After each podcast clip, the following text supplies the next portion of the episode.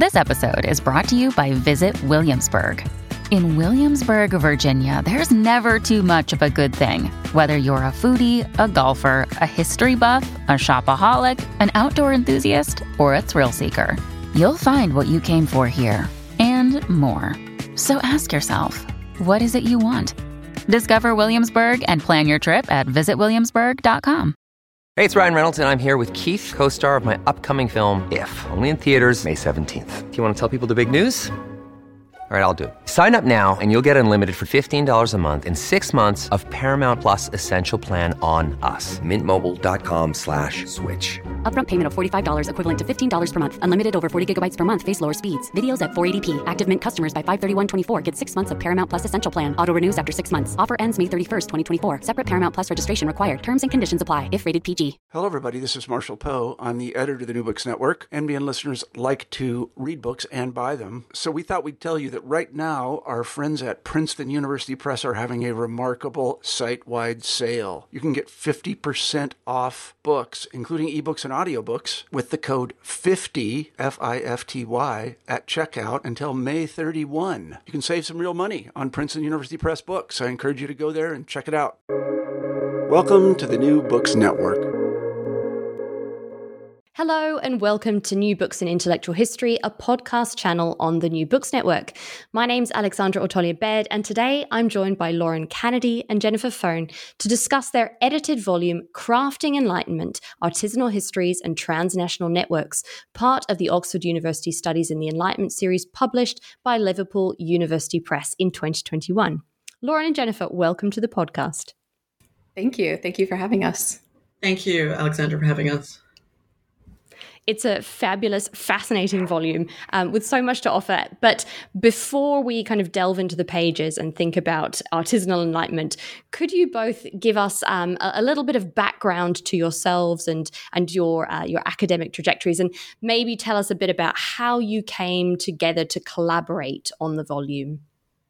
I think this will be a really nice story for your listeners. Um, if you don't mind, Lauren, start starting off. Um, so, for myself, I'm actually uh, an architect. I trained in architectural design for a number of years. I worked around Europe, and then I was doing my PhD and was uh, finishing up some archival research. And I was a fellow at the, the Institut National d'Histoire de l'Art, the INACHA in Paris, and um, came across Lauren um, actually at an evening lecture um, by, I think it was Christopher Wood, wasn't it not, Lauren? It, it was. It was on Anachronic Renaissance. Anachronic Renaissance. And and then we went to a party afterwards, which was rather nice. and then Lauren and I had a few, you know, evening beverages together, and we were just chatting. And um, I think that's where where it began. Yeah, absolutely. Um, I so I am a an art historian by training. I um, I studied early modern European art and architecture at uh, NYU, and I am at the moment an assistant clinical professor in um, the University Honors Program at the University of Maryland, College Park. And before this, I held a position in the research and academic program at the Clark Art Institute in, in Williamstown. And it was there at the Clark that I had the opportunity to, to host a gathering around a scholarly theme. And as Jennifer mentioned, we met in Paris as graduate students. And I think right away we um, found a kind of kinship in, in ideas, though we work on and we continue to work on um, different things. Um, and in the, the, the long 18th century. So it was at the Clark that I I asked Jennifer to uh, collaborate with me, and together we settled on a theme for a colloquium, uh, which was artisanal praxis and state power. And Jennifer and I worked together to invite a wonderful group of, of scholars and curators to meet us in the bucolic Berkshires. Um, and that's Beautiful where this pro- a beautiful college town, and that's where this project started, and um, the the the origins of, of the book that we're going to be talking about today. Yeah, and I think it also goes to prove, Alexandra, that I think um, some of the people that you meet um, during your doctoral studies and during graduate school um, can become fruitful and wonderful collaborators later on. I'm actually uh, currently a senior lecturer in architecture, and I'm based actually in Australia at the University of Sydney. So even after all these years, I think it's been great to not only become friends and you know colleagues, of course, with Lauren, but to sustain and complete a project um, of this particular scope. So I think it does go to show that I think a lot of these longstanding collaborations, you know, are started from very early on in your academic career. It's almost the academic version of a, of a meet cute in a, in a film, isn't it? It's, it's and, and, and, you know, at this already at this juncture, it makes me think, oh, I'm so excited to hear about what the two of you will be going on to collaborate on in the future. But um, maybe that's something to talk about um, a little later after we've tackled crafting enlightenment. Um, so the book starts by talking about what you call artisanal capitalism um, and about what our current day understandings are of this term artisanal and what it means to be an artisan um, before then going on and putting this into conversation with what the history of the artisan was in, in the 18th century. And that was especially very much so in the, the context of Diderot and d'Alembert's Encyclopédie. I was wondering if you could perhaps give us a, a brief overview of, of this history of kind of the artisan as a, as a figure and artisanal as a concept, and perhaps outline some of the tensions and difficulties that arise from, from studying this category. I think, you know, maybe to just kick off where the introduction in the book kind of begins is that we think about the term artisanal and it is everywhere today. And I think this is where Laura and I were starting to think about um, how this contemporary term that we think about and we see everywhere. So, whether or not you are buying Starbucks coffee, which is artisanal, or handcrafted items that are available on Etsy, or homemade honey or jam, the term artisanal, this idea of craftsmanship and this aura of originality, had, as we like to argue, its origins in the 18th century. And so, this idea that we are always purchasing and coveting objects that are both well made and well designed for a global audience is also an Enlightenment idea. Yeah, and I I think um, you know one of the one of the threads that we um, we wanted to to pull out in the the introduction was the kind of false distinction that um, that Diderot and D'Alembert make between um, or between makers and thinkers, right? A kind of hierarchy that um, privileges the the intellectual over the manual, and this kind of rigid system that existed between guild artisans or academic fine artists or scientists that that proved um, difficult to to transgress. And you know, Diderot and D'Alembert weren't inventing this binary, so to speak, but they were perpetuating these distinctions and these hierarchies in a document like the Encyclopédie. And there was also something, you know, to, to build upon that idea is that who had the right to be called an artisan, right? Who had the right to actually use such a title and who did not? And I think in the encyclopedia, there is also this idea that mechanical arts, right, were something that were fitting into a particular hierarchy. And what we wanted to also expand, though, in the book is that the historical category itself of artisan is up for grabs. And I think this was interesting when we were developing the book, is that we'd ask other scholars, I think, to, to participate in this colloquium, and some of them didn't agree with us. This was an interesting point of contention. is that um, you know, I'll say this from my own field, less, less so art history, but architectural history and architecture is that you know there's no way that architects could be considered artisans or vice versa. And it was from that simple point that I think this introduction kind of grew out. But Lauren, as you were saying, you know, the idea that, you know, laborers were considered mindless, but artists were intelligent, savants were somewhere in between, um, is kind of our starting point, Alexandra, for the for the beginning of the book. Yeah, and I think as far as studying and categorizing artisans, um, one of the the difficulties that we came up with is that you know it's such a capacious category artisans and their their identities are so diverse um, even if we're talking only about the 18th century. And you know, we came up against like contemporary disciplinary boundaries, right? Like the scholarly research on artisans might come from sociology or the history of technology, the history of art, the history of science. And so I think with you know, from our perspectives, me being an art historian, Jennifer being an architectural historian, and us having read rather widely and and thinking about artisans in our own work, we thought you know, how how diverse of a group of scholars and curators can we bring together to to think productively about these questions about who was an artisan how do we how do we categorize them how do we study them and it's so fascinating to think that you're in many ways echoing so many of those discussions that were probably going on around the encyclopédie regarding these categories that were that were going on and that we're still we were having like struggling. The, the 2017, 2018 version of these uh, conversations, I like to think. And so, no less than important to the volume. So we've talked we talked a little bit about the artisans and this kind of idea of artisanal history, but the kind of the other side of this is the idea of the transnational network, and this is within your title, but it obviously resounds throughout the volume. Um, and these are the networks within which artisans that were either kind of moving quite literally, or within which they can be situated, and that's either, I guess, on a more conceptual or kind of more theoretical basis. I was wondering if you might tell us a little bit about why this transnational element is so crucial to understanding the nature of what you call the artisanal enlightenment. And then we might even arguably say the enlightenment more generally.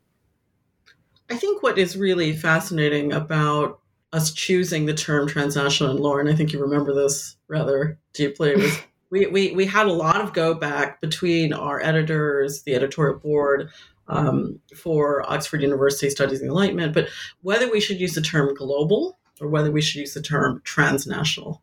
And we settled on transnational um, because, in a way, we thought this book is basically traveling across four different continents, and it is like almost a period of more than 100 years you know, give or take.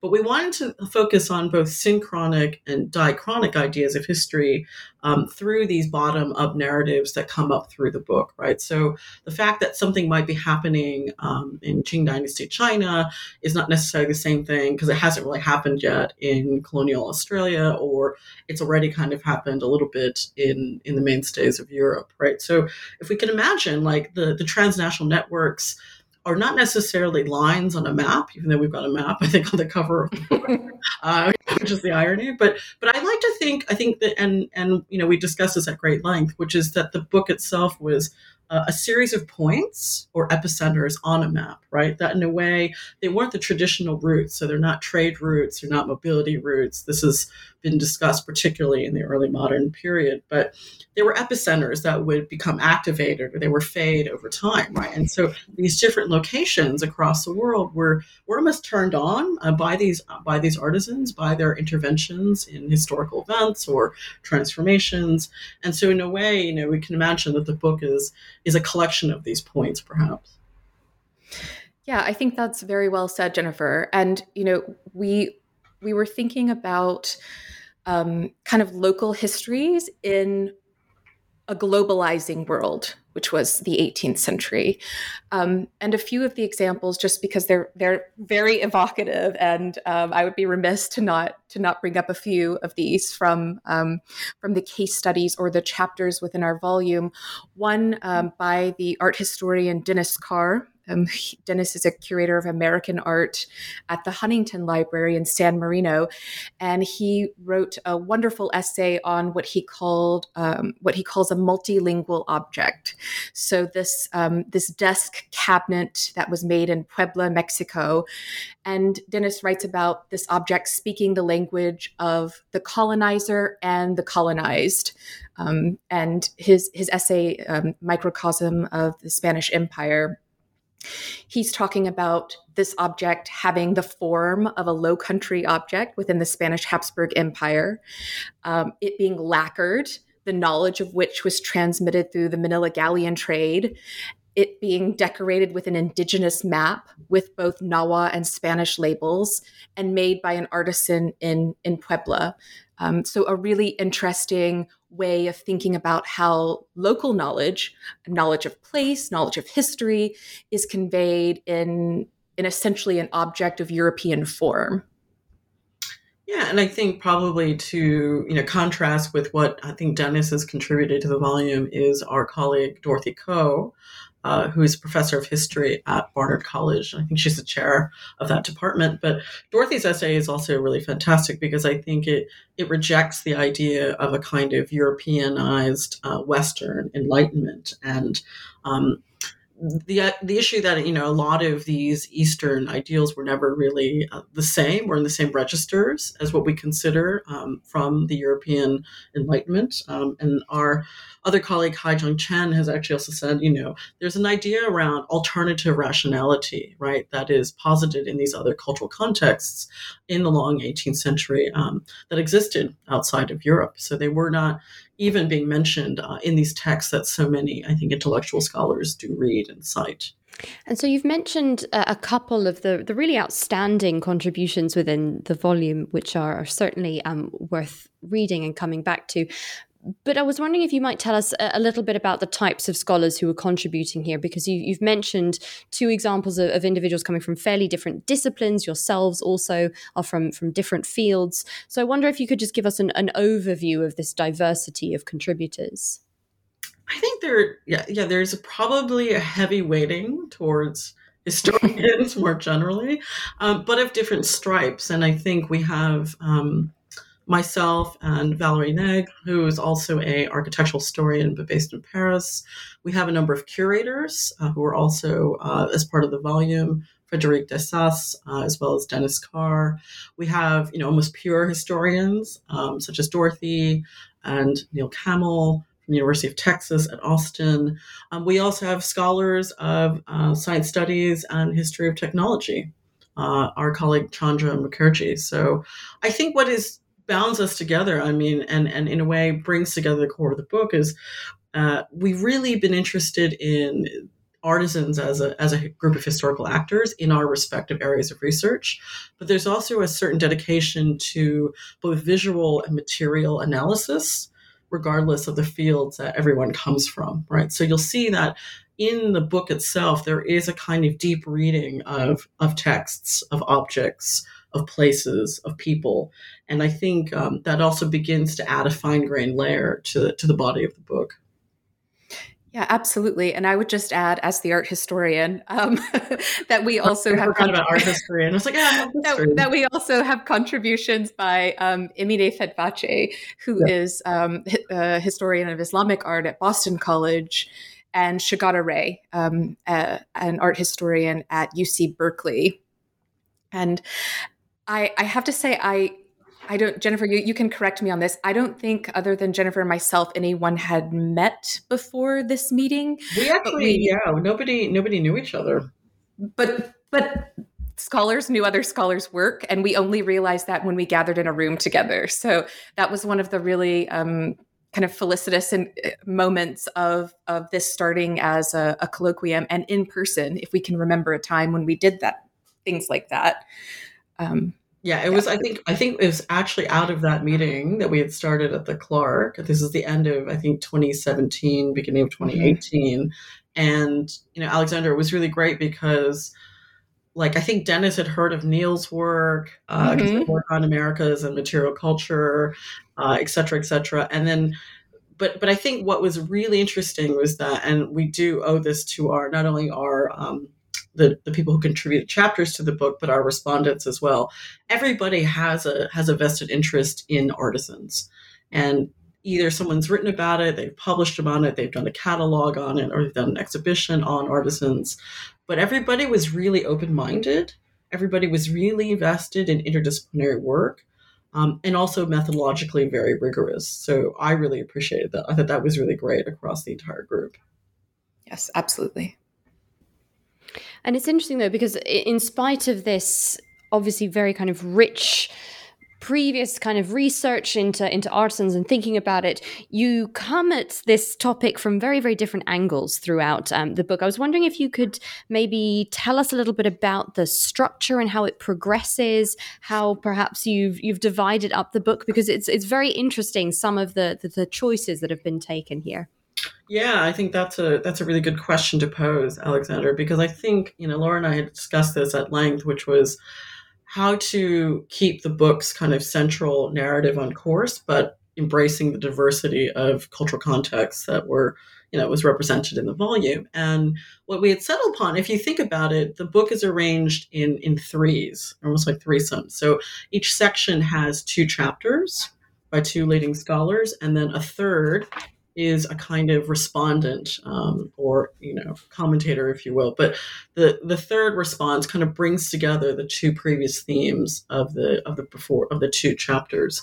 But we also are using you know some some methods here at play as you can look through the structure of the book. So there's there's certain intentional juxtaposition and counterpoint. So the two chosen scholars for each section represent different methodologies. They might be from two different disciplines. They also work in different geographies. So they're not all Europeanists per se. Um, you know, they are working on some other part of the world of the 18th century world. And we did this purposefully, I think, to just highlight that it wasn't just purely thematic, it was that there were certain commonalities and differences that added to this kind of fragmented nature of what we're calling the Enlightenment, right? And that there are these multiple versions of it happening in these different places. Yeah. And you know, I don't think, correct me if I'm wrong, Jennifer, but I don't think any of our pairings come from the same culture or geographic location. And and that was very intentional for on on exactly. our part. Yeah. Yeah. So, you know, the the volume is organized roughly chronologically. Our long 18th century begins um, in Louis XIV's Versailles, and it ends in the mid 19th century in the Australian outback with with Jennifer's contribution. Um, and you know, one of the, the pairings, to give an example of the first um, by by Chandra Mukerji and Emine Fetvacı, is a section entitled "Envisioning Artisanal Histories," and you know, we found parallels in our you know in our conversations in Williamstown and and in their um, the their the chapters they submitted in the artisanal production at the French and Ottoman courts, right? And thinking about the ways that um, that artisans at the French court and artisans at, in the Ottoman court were were thinking about myth making, reaching back and and projecting forward, telling telling histories, telling stories through their production. And I think, you know, what's also really great about the book is that, and I think a lot of our colleagues um, in the recent months that the book has been published um, have said it's going to be a wonderful resource for, for art history students, for graduate students, because I think what it does uh, successfully so far is to pinpoint certain almost um, bottom-up narratives or, or you know stories or contexts that have these objects attached to these very rich histories right and you can read the book in a number of ways right it can be chronological you could also say teach from it and say okay we're only going to focus on say the french and ottoman courts and we could just use that section of the book um, and maybe not look at anything else, right? So I think there's a lot of versatility in the volume as well. Um, and we certainly gotten that kind of feedback from colleagues around the world. And it's a really effective um, tool, I actually think. I, this kind of this pairing, as, as you keep referring to it, which is a lovely, a lovely phrasing. I like, I like to think of it. It is, it is almost a, a, kind of wine pairing of sorts because, and then it functions in this almost dialogic way, right, with this response. Yes. Um, and I think, especially for those who are teaching, you know, this is a, is a really conducive um, format um, by which to explore some of these topics um, in in in both kind of depth and breadth, um, which is which is really fascinating. But you don't just kind of act as editors obviously um, in the in the volume you are you are both yourselves as you've mentioned contributors and what i'd like to, to do is actually kind of pick a little bit into your own contributions because they they really help to capture this sheer diversity um, that's that's within the book. And so, I thought we might start, Lauren, um, with your chapter, which is on uh, and called Interregna, the Soci- uh, Société des Arts and the Scale of Time. So it's, it's this wonderful kind of huge um, uh, kind of concept to begin with. Um, I wonder if you might just begin by by telling us or giving us an overview, perhaps, of of exactly what the Société des Arts was, um, and you know how I suppose it relates to this this topic of artisans. Yes. Okay. As you said, this this is huge. So I'll I'll do my best to not get mired in in the minutia. Um, the so the Société des Arts was a, a group of artisans, a collective in France, in Paris specifically, um, and it was a group whose members were dedicated to technological innovation and advancement of the mechanical arts. So this is like a quintessential Enlightenment project, really, much like the Encycl- Encyclopédie was. Um, members included uh, clockmakers, engineers, painters, sculptors, architects, there was a musician, a geometer, naturalist. Um, and the group was initiated in 1728 um, by a clockmaker and a priest. So the clockmaker um, named Henry Sully and Languet de Gergy, who was the Jesuit parish priest of Saint Sulpice in, in central Paris. Um, the Societe in 1730 published its statutes, and um, the statutes for the group encouraged members to concentrate on um, geography, navigation, mechanics, civil and military architecture, but of course, without neglecting any of the other arts, be they useful or simply pleasurable. So, in, in theory, this sounds like a society for the advancement of the French state, right? The advancement of, of French industry.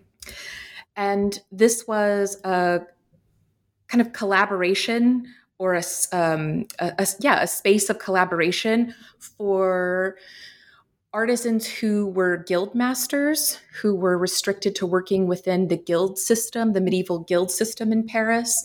But it also um, also contained um, artistic and scientific academicians. Um, it was patronized by the aristocratic Comte de Clermont, who was also a parishioner and a neighbor of the Saint Sulpice Church, and the group met regularly at his home. Um, they published their findings, the inventions of their members. They occasionally awarded internal prizes.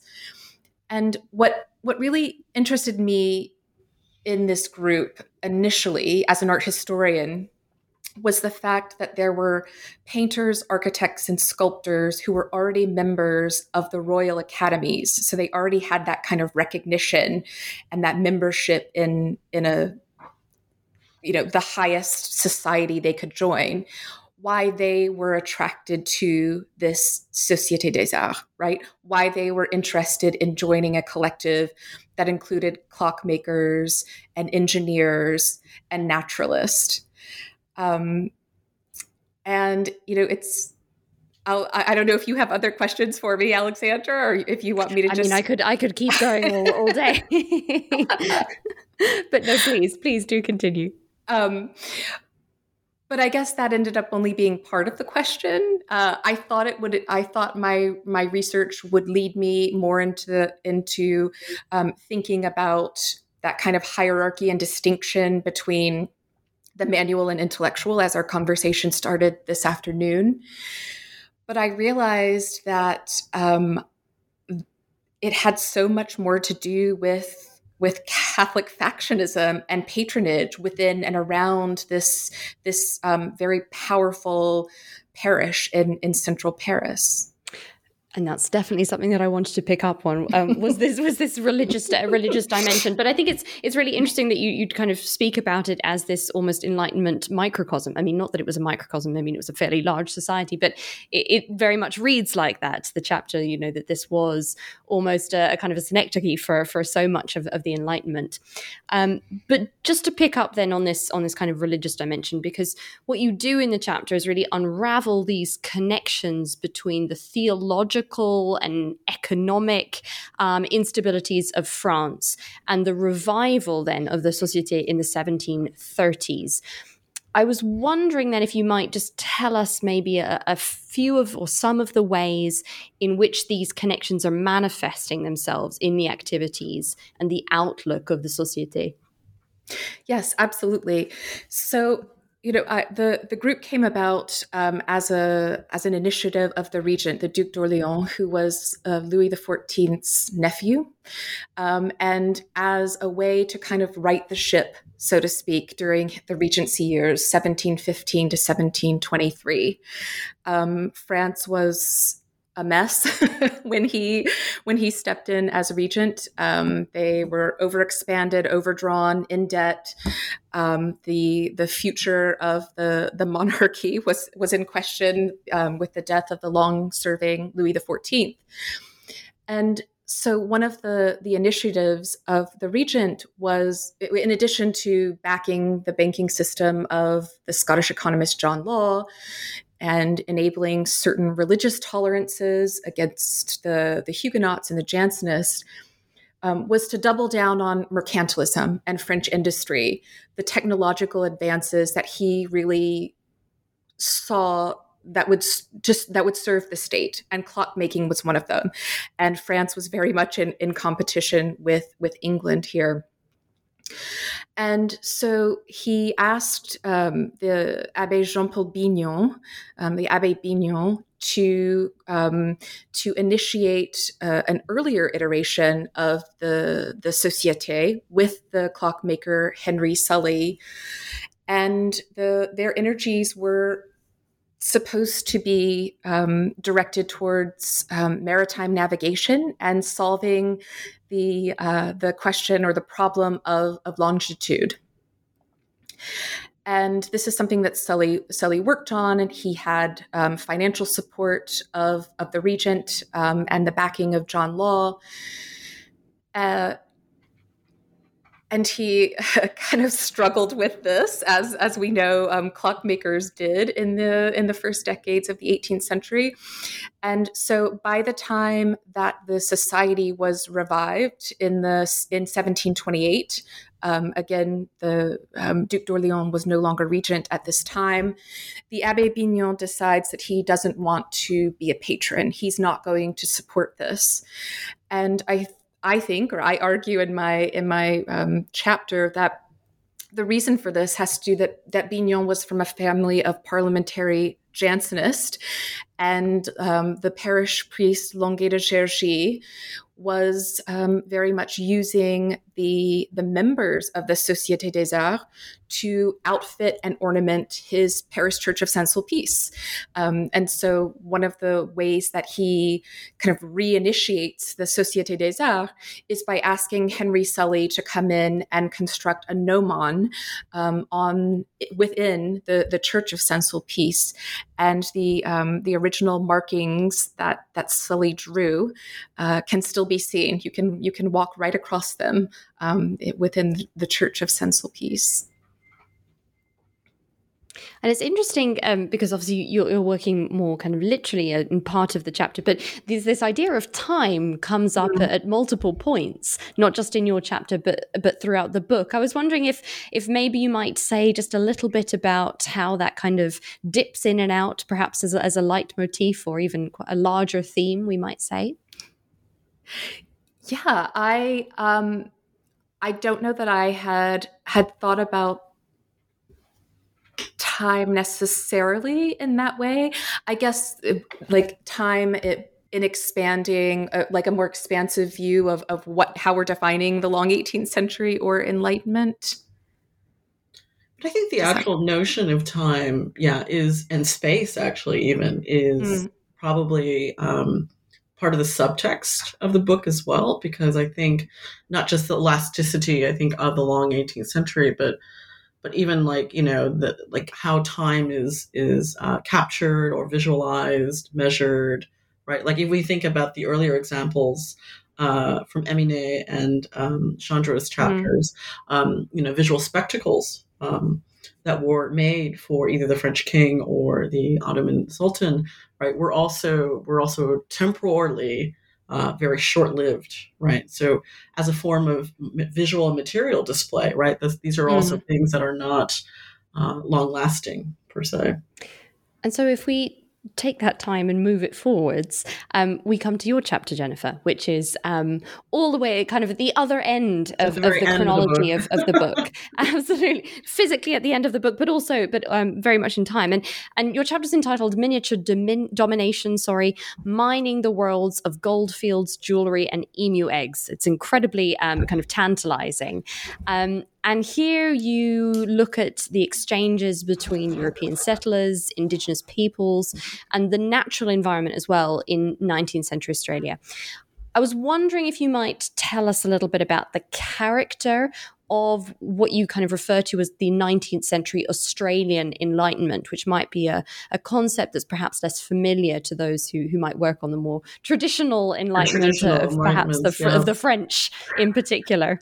I, think this was also another really, uh, you could say, contentious point of the book. And I think when I first proposed this, um, even to our group of authors, I think a lot of them were like, well, you know, but it's outside of the 18th century because it's in the 19th century. And I, you know, the argument I want to put forward, and, and I say this in the chapter, is that in a way, much of the European ideals that were later translated into the Australian context you know happened almost 100 years later right? So it's not to say that the some of the ideals were also changed which i'll give examples of but but the idea that in a way you know many of the european settlers and the artisans that i write about in my chapter were austrian british or german. And you know when they settled and, and arrived uh, in australia and this was not until let's say the mid 19th century um, they brought a lot of the, the similar techniques that they've learned um, in terms of craftsmanship uh, from uh, continental Europe to to New Holland, so to speak. Um, but I want to kind of unpack this a bit more, which is that, you know, I think the European settlers were the beneficiaries in a way of, of Enlightenment ideals when it came to Australia, meaning they understood the value of hard labor and this is something I kind of discuss is that they were really interested in working the land and the idea that um, they could morally improve themselves uh, by working uh, very hard, right, and working through uh, acquiring this territory. But I think at the same time that this territorial expansion was based on values of utility and industry, um, there was a heavy cost of displacing Aboriginal Australians. Um, who are already there, right? So always will and always will be unceded land. So I think what I wanted to pose in this idea of an industri- of an Australian Enlightenment is that you know, we also have um, a series of unheard voices, that of the Aboriginal Australians who were being featured in many of these objects and whose uh, land was being reaped and extracted. Um, and yet at the same time, they had no voice or representation in how these objects were both made uh, and displayed. And I, I, personally, I find it an incredibly powerful and, and, convincing argument that you make here. And I think that I, am sure those who were perhaps skeptical of the time frame that you kind of presented um, initially at the at the workshop or conference, you know, have probably I, I, think again. they were like, "Have you lost your mind, or have you not checked the Have you not checked the long 18th century only goes backwards; it doesn't go forwards into the 19th century." Um, but I think it also posits something a bit more radical about the book more generally. Is that, um, and we've kind of mentioned this in passing during this uh, podcast, but but that I think the Enlightenment doesn't have a fixed set of dimensions, right? Mm-hmm. If we mm-hmm. were mm-hmm. really mm-hmm. going to be very good intellectual historians about this, right? We would be wanting to look at all of these different circumstances. So Australia, in this sense, w- was really an outlier, but at the same time, it benefited a lot from these connections uh, to Europe. And at the same time, I think, and you see this um, as another set of arguments within the book is that there are absences in the archives, right? There are lack of represent, uh, representative texts uh, for Aboriginal mm-hmm. Australians. Many of their objects and artifacts have not survived since the early 18th century, even since the Dutch invasion. So, you know, there are all these gaps, say, um, in how we materially analyze some of these forms of evidence, right? So, the fact that we have an Australian Enlightenment or we don't have an Enlightenment in Qing Dynasty China, it shouldn't matter, right? The fact that these ideas uh, erupt in different times and different moments, I think, is also part of the core of intellectual history. And I can confirm that in the end, Jennifer convinced everyone. So I had to. I, I did have to go around and and and, and do a little bit of um, lobbying for my my idea. But um, but I think yeah, I mean, I, I could tell you a little bit more about the objects themselves, but maybe that's a good um, segue, which is, you know, I brought these objects first um, as images to the to the Clark colloquium, and it's funny because I've lived in Sydney now for about almost eight to nine years. I kept seeing these emu eggs appear in secondhand shops, and I was just like obsessed with them. You know, they were tiny little emu eggs. They were cast in metal. They had these miniature, you know, uh, Aboriginal figurines, and they had kangaroos and little emus in them. Uh, and I was just like, where? What is? What is the story behind these objects? And I had a fortuitous meeting actually with a curator, uh, Eva Czernis-Ryl, who is I think at the Powerhouse Museum here in Sydney, and she had access to a lot of these earlier emu eggs, and I was able to include some of them, of course, in the chapter um, that you now have in front of you. But um, that's kind of where this started in a way, is that these these emu eggs were also a strange hybrid object. They they are inheritors of imperial court culture, but at the same time they've been Australianized. And you make the point that these kind of worlds in, in miniature were representative of, of, forms of domination of, of course, European settlement and territorial expansion.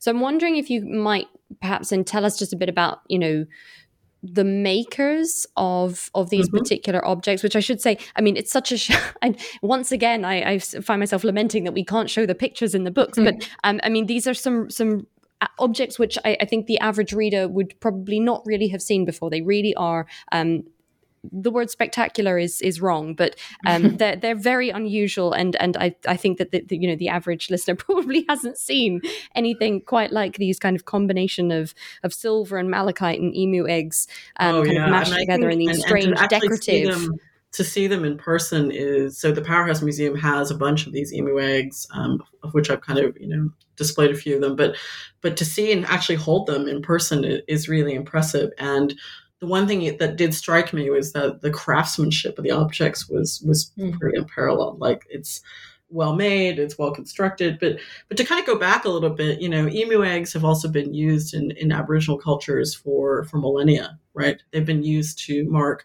uh, land, water, place, identity, um, and they've been, you know, incised uh, in different ways. So the Europeanized version of these is interesting because you can think of the Habsburgs and and that particular court culture. They also valued ostrich eggs, right? So you often see ostrich eggs, and I think there was a recent show at the Metropolitan Museum of Art in New mm-hmm. York um, that had really this wonderful set of early modern marvels, and you can see ostrich eggs actually in that show. So you know, a lot of other scholars have theorized that in a way, you know, when many of these Austrian, British, and German artisans uh, came to Australia, they began um, adapting those techniques to their local context. There were no ostriches clearly here in, in Australia, but they had tons of emus. So they thought, oh, why not? You know, it's a similar shape, egg. We can put that and, and fix it into the object. But a lot of the artisans were interesting as well. A lot of them were not from well off backgrounds. So um, many of them, interestingly enough, uh, some of them were criminals, ironically. Uh, convicts that were actually, you know, shipped to to the Australian continent. And what was interesting is that they um, they were petty thieves initially. They also had previous lives, you know, doing forgery and other illicit activities. And the funny thing is, when they were then kind of brought to the Australian context, they were given firsthand uh, access to precious metals. So they were able to to work quite a bit uh, with with these kind of really precious uh, silver and gold and, and other types of resources. So I think that that's something that's pretty fascinating. What I've noticed for like with Steiner and all these other artisans that I mentioned in my chapter is that they don't seem to have thought about the subjects that they've represented. And I think I I put that forward a bit, which is that I think, you know, the Aboriginal Australians at the time were considered um, exotic specimens, right? And this is, I think, now wrongly, if we think about decolonizing Australian history, right? That these representations of Aboriginal Australians were their they're figments of their kind of Europeanized imagination. And so, you know, they're cast as these passive subjects in these emu eggs. Many of them you'll see holding up an emu egg. Some of them are hunting kangaroos. Some of them are being shown in these kind of framed moments. So, not only are their voices absent from the archives, but they're also absent in terms of their input into any of these material artifacts. So, I think, you know, since even when the Dutch had actually landed on uh, Australian shores, and this is, I think, down in out in WA. Um, there's always been this big uh, lacuna of, of kind of no non-information about how Aboriginal Australians have have entered into the kind of 18th century, and there's actually very little information about any of this. So I think, in a way, the also these objects represent a sort of irony is that the, the metal and the silver and the gold that was actually extracted from the land uh, caused massive amounts of displacements for many uh, First Nations peoples, for many Aboriginal Australians. And so you see that the souvenirs that have survived are really the products of this kind of uh, industrial extraction and in kind of doing that in in presenting this i mean they they ultimately are are presenting what well, you are presenting um, these artisans as, as very political figures. Um, and i think that's something that comes out throughout the book more generally is this idea of artisans really as intellectual practitioners and political figures and those and actually carrying a great deal more agency and perhaps responsibility um, throughout time and, and across space um, than perhaps they have been given I guess, um, kind of responsibility for um, yeah. by historians over time. And I, I, wonder if you might kind of want to say something a little bit about this this kind of shift that you're seeing uh, across the book in terms of you know the role of the artisan as a kind of much more dominant political figure. Yeah, I think you know Lauren and I were were thinking this over. Uh, you know, kind of after this book has been published and and reflecting back on kind of the the work that's inside it. But but the fact that I think is artisanal histories are also fundamentally um, histories of colonization, of imperialism, of decolonization, of resistance, of oppression, of migration. And so, in a way, you know, they are key historical actors just as much as, say, military, political figures, scientists, um, or well known figures of the Enlightenment or philosophers, right? So, why not champion the artisan? Yeah, and there are examples in our volume two of artisans participating in in projects of colonization, right? So, um, artisans as makers of technologies and um, objects, and and being complicit in um, in colonialism. That's certainly the case in in my essay, um, where with the the clockmakers working on the gnomon and and longitude, um, that they are participating in the you know the French colonial machine. And that links very nicely i think back to your introduction when you're talking about this this idea of artisanal capitalism. And you've talked about starbucks and etsy and all of these you know large corporations you know using the term artisanal and, and kind of co-opting that. But i'm wondering if if what you see the book is also doing is perhaps reinserting the artisan into the kind of shifting dynamics of capitalism and the history of capitalism more generally. Do you see artisans in this period as perhaps playing playing a much larger role in that you know very kind of swiftly changing uh, kind of capitalist history of the 18th century. I think there are certainly historians out there right now who have done some work on this. I think i was just looking at a book the other day about artisan entrepreneurs in early. Cairo. It looked very interesting. But, you know, the idea that I think artisanal cultures is a great way to put it, that in a way they, you know, as entrepreneurs as well, they were responding to expanding commercial environments. Artisans were adapting production techniques and engaging with the markets that were in Europe and beyond. Um, I was just noticing, I think in the 1990s, there was a burst of quote unquote artisan studies. And this was really focusing on the American early republic.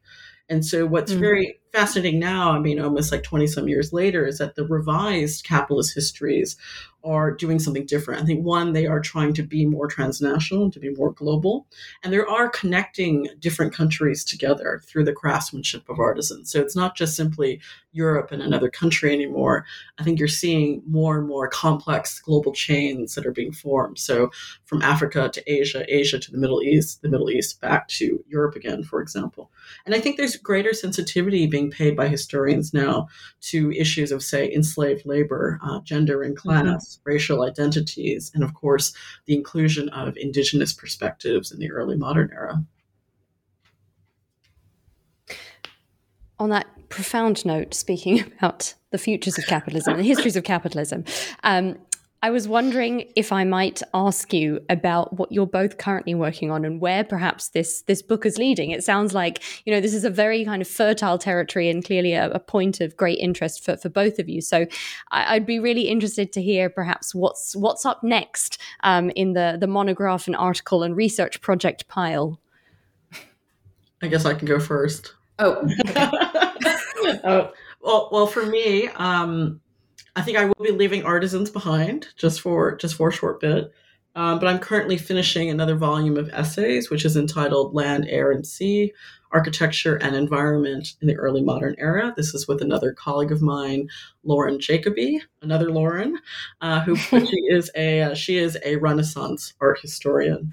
And so our volume really addresses the early modern era as an important locus of environmental knowledge um, for what we now know about the climate crisis and sustainability. So it's much more a book uh, focused on architecture, infrastructure, and kind of environmental ideas that come out of the early modern period. Uh, and we are also working with a kind of uh, large international cast of characters. So that will be due out next year. And, uh, you know, as an art historian, I have been thinking about anonymity. I'm not quite ready to give up uh, on artisans. So we'll see if I can drag, drag uh, Jennifer back in. Um, but thinking about an- but thinking about anonymity and um, the the work of people whose names have been lost to us, you know, art history is a discipline that's really fixated on proper names and big personas tied to specific cultural and historical accomplishments um, you know what does art history look like if if we center the work of, of cultures rather than individuals for instance? So I'm, I'm thinking about ways to incorporate this into my teaching. And then i'm also working on a book manuscript of artisans of a different sort. Um, gardeners, pattern designers, and authors of vernacular botanicals. Um, this is a book about how natural knowledge traveled differently in the pre Enlightenment period. And um, I'm writing about early modern taxonomies of, of, of, knowledge and the role played by these garden patterns and vernaculars, uh, vernacular botanicals in, in ordering the natural world. These all sound like fascinating things that we'll have to have you back um, on the podcast to talk about, hopefully in the in the near future. Um, Jennifer and Lauren, thank you so much for being on the podcast today. A reminder to listeners that the book is Crafting Enlightenment Artisanal Histories and Transnational Networks, part of the Oxford University Studies in the Enlightenment series, published by Liverpool University Press in 2021. Lauren and Jennifer, thank you so much for being here today. Thank, thank you, Alexandra. Thank you for having us.